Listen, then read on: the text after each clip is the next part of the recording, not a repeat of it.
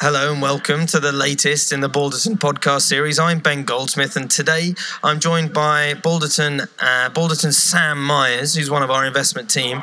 And the subject of the day is Nordic technology or Scandinavian technology. We choose this subject because it's been a quite quite a Nordic few weeks, if you can say such a thing. We recently uh, welcomed a new partner to Balderton, uh, Lars Fjeldsø Nielsen, who's a Danish national. A couple of weeks before that, Instabridge joined our portfolio. So I thought it'd be an opportune moment to chat to Sam about exactly why Balderton keep going back to the Nordics and what makes the Nordics so great. Hello, Sam. Hi, Ben. Hi. Thanks for having me. My pleasure. So, I suppose to kick off, let's have a little look back at the Nordics, at Scandinavia, why it's been such a, a, fruitful and profitable place to look at in terms of technology over the last 5, 10, 15 years. Sure, sure. And so I think uh, the Nordics have always been a very interesting place for technology in general. Um, and it really goes quite a lot further back than that. So I say we because I'm a, a, Swedish national myself, but we have, of course, been involved in quite a few milestones that uh, that have bred the technology scene in Europe and globally as well. Um, even before, I guess, the startup um, explosion that has been happening in the past ten years, especially in uh, in Sweden, but also all around the Nordics. Um, and so, you know, the, the Nordics have really contributed to other factors as well that are part of the infrastructure that have laid the ground for what's happening today. So things like C++ and Ruby on Rails, both created by, by Danes. Um, we've been quite involved in the networking space. So companies like Ericsson and Nokia, which have paved the way for um, communication in general, but more specifically wireless technologies. We also have Linux, which was founded by a Finn uh, and so on. So there really have been quite a lot of foundations that have been laid by Nordic uh, people in general. And all of those technologies you listed, whether they're uh, you know in the mobile networking side or other areas of technology, they're all frameworks of some kind or infrastructure infrastructure networks. Is there anything particularly Nordic or Scandinavian about building something that undergirds the rest of an industry, or is that a bit of a coincidence? Uh, I guess it's it's not necessarily a coincidence. I don't know if I'd read into it too far, but you, I already have. have. It's too you late. already have, obviously. um, but maybe we can read into it in, in terms of our socialist roots that we have. So building things for the community, keeping things open source, things like open frameworks that anyone can use. Linux, of course, is the open source uh, operating system. Um, so things that contribute to the community in general and that we can build upon.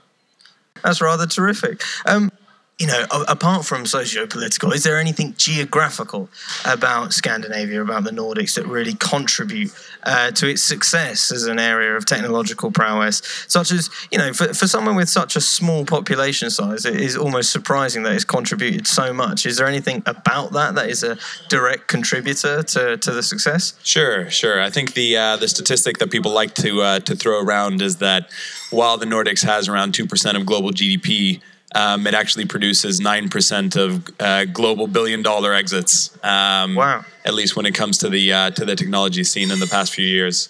Um, and so it really is contributing to a disproportionate amount of large technology companies um, for the small population and the small proportion of GDP that it has. Um, and you, people have attributed quite a few reasons to this. So one interesting one that I'm not sure how true it is, but it definitely rings a few bell- bells to my own uh, uh, childhood and upbringing is that we have, uh, you know, nine months of quite gray, quite dark, and quite cold uh, weather. And so playing out in the sun is not necessarily something we do. Instead, we have LANs. We sit at home and we game and we code and develop products. Uh, and so the distractions are far fewer than you might get in Southern Europe. So that, that might be one reason. Such as in sunny England. Exactly, sunny England. Um, apart from that, there, there, there are some other reasons why, of course, it has been quite successful. And I think one of it is that we have a, uh, a long heritage of training and building and educating um, technological or tech talent in general. Um, it's had quite a good blend of tech talent and, of course, design talent. So we have a lot of designers and brands that are quite famous from the Nordics. And, and why, why does it have such far reaching prowess in training tech talent? Is that back to the Nokia and Ericsson's, or is that even before that? So it does come from more traditional industries. Um, we have a few universities that are known on a global scale. So the Royal Institute of Technology, which of course has attracted uh, students from uh, from international places as well um, as training our local talent. I think on in more recent times we have had companies like Nokia and like Ericsson, which have provided a bit of a training ground for tech talent as well.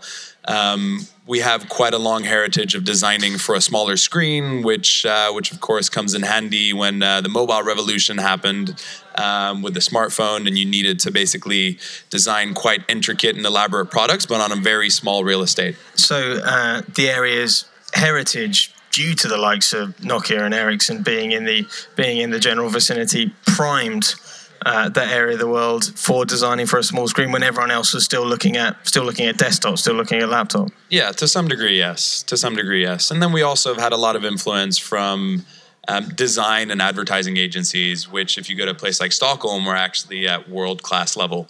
Um, and so you've had this good blend of aesthetics and uh, and uh, technology that go side by side. And you think that's a genuinely, you know, a large contributory factor to the recent successes in maybe like UX UI led industries and, and particularly gaming that well, I, I, you know, I'm probably stereotyping a bit too much, but when one thinks of Sweden, you think of good design. When you think of ABBA, and you think of good design, mm, everyone knows right. everyone knows the Swedish kitchen when you're sitting in one, that kind of thing. So that's a that kind of interweaving of uh, two different cultural and aesthetic trends have come together in the tech industry. Do you think?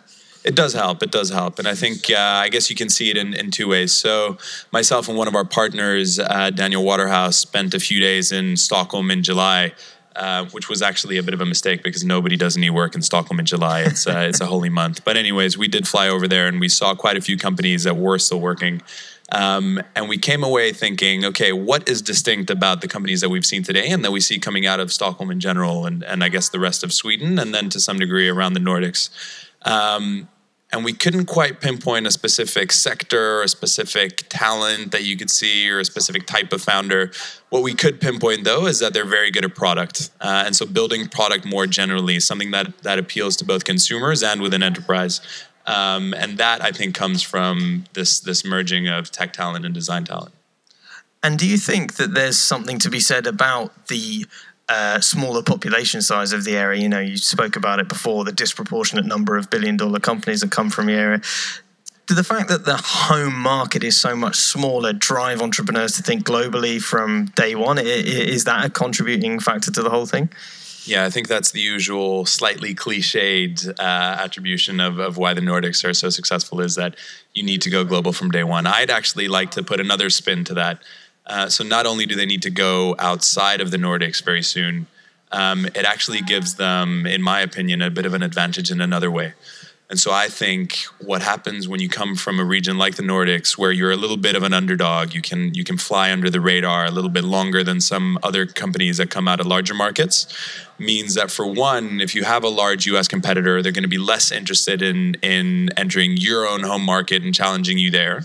Um, and secondly, if you do uh, decide to go into a large market like the US, you are going to be seen a little bit more, um, or sorry, a little bit less of a threat. And so you'll be given a little bit more time to develop and grow into uh, more of a consolidated business uh, than a more high risk, shaky startup.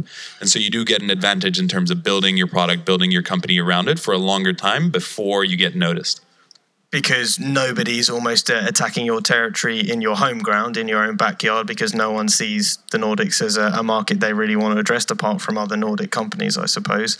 And then when you're ready to go to the US or go to Asia or wherever it might be, you're saying that because you're a Nordic company, you uh, yeah can fly under the radar a little bit more and uh, not be seen as a big threat. Exactly. There are many exceptions to this rule, but I think uh, essentially that's a, that's a, uh, an advantage that shouldn't be ignored. Um, and of course, to some degree, now that we've had a lot of successes and a lot more attention is given towards the Nordics, and rightfully so, this might change in the future. And these successes, because, you know, as you say, yeah, there have been a, f- a few. Well, Spotify is the big one that comes to mind how are these successes almost giving back to the to the tech industry in the Nordics at, at present? Is there a, a, healthy cycle of the knowledge being reshared? Yeah, absolutely, absolutely. So apart from the capital that's now sloshing around, when some of them have, of course, gotten a, a little bit of their return from secondary sales.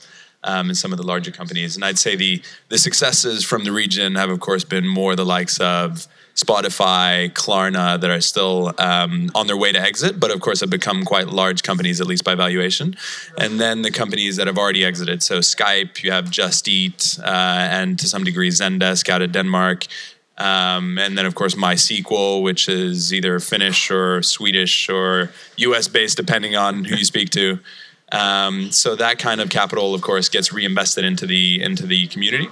Um, but more so, I think you see uh, a disproportionate amount of contribution coming out of some specific companies. So companies that don't necessarily um, seem like huge successes, but have actually bred second or third generation of entrepreneurs are uh, coming out of them. And so things like the astonishing tribe out of uh, Malmö, Sweden, my hometown. Um, the, the, the capital that came from the Research In Motion acquisition there has been extremely helpful in building the ecosystem in southern Sweden and now in uh, Stockholm as well um, through the individuals there things like Trade Doubler, uh, which which led to uh, a large part of the team going and joining Stardoll, which then led to a proportion of the team leaving Stardoll and starting Spotify. And so you see these second, third generation um, shifts from one company to the next and starting new large businesses. And these fascinating backstories, uh, you only know them if you know them, kind of thing. So I'd not heard that about Spotify before. Exactly, exactly. So you don't quite notice that there is this sort of PayPal mafia essence even growing in the Nordics, and that's a sign of a healthy ecosystem, right? You you you found one company, you do reasonably well or very well, and then you go out and you reinvest and you help and you build a network and a more of a support community around it. So let's let's get down to to brass tacks. We've decided, I think, over the last uh, moments of this podcast, that we like the Nordics very much and they're very good. But why, uh, as Balderton, as technology investors do we keep going back? Is there something particularly investable uh, about Nordic tech companies at the moment? What is it? What is it we look for? I mean, essentially, we look for in each individual company the same thing we look for everywhere, right? It's exceptional entrepreneurs with big visions, building great companies, um, and that's that's what we'll look for regardless of where we are. The reason why we tend to invest a lot of our time in the Nordics is because we feel that success breeds success in this industry. Um, and as I said, the more success you have in technology companies in one region, the more it contributes to training and next generation, the more it contributes to building an ecosystem that, that you can thrive in. Um, and so at least a higher probability of finding something exceptional there. Um, so that's one of the reasons is because if we invest the time and resources there, it will lead to interesting investments that we make, and hopefully that will lead to large exits in the future.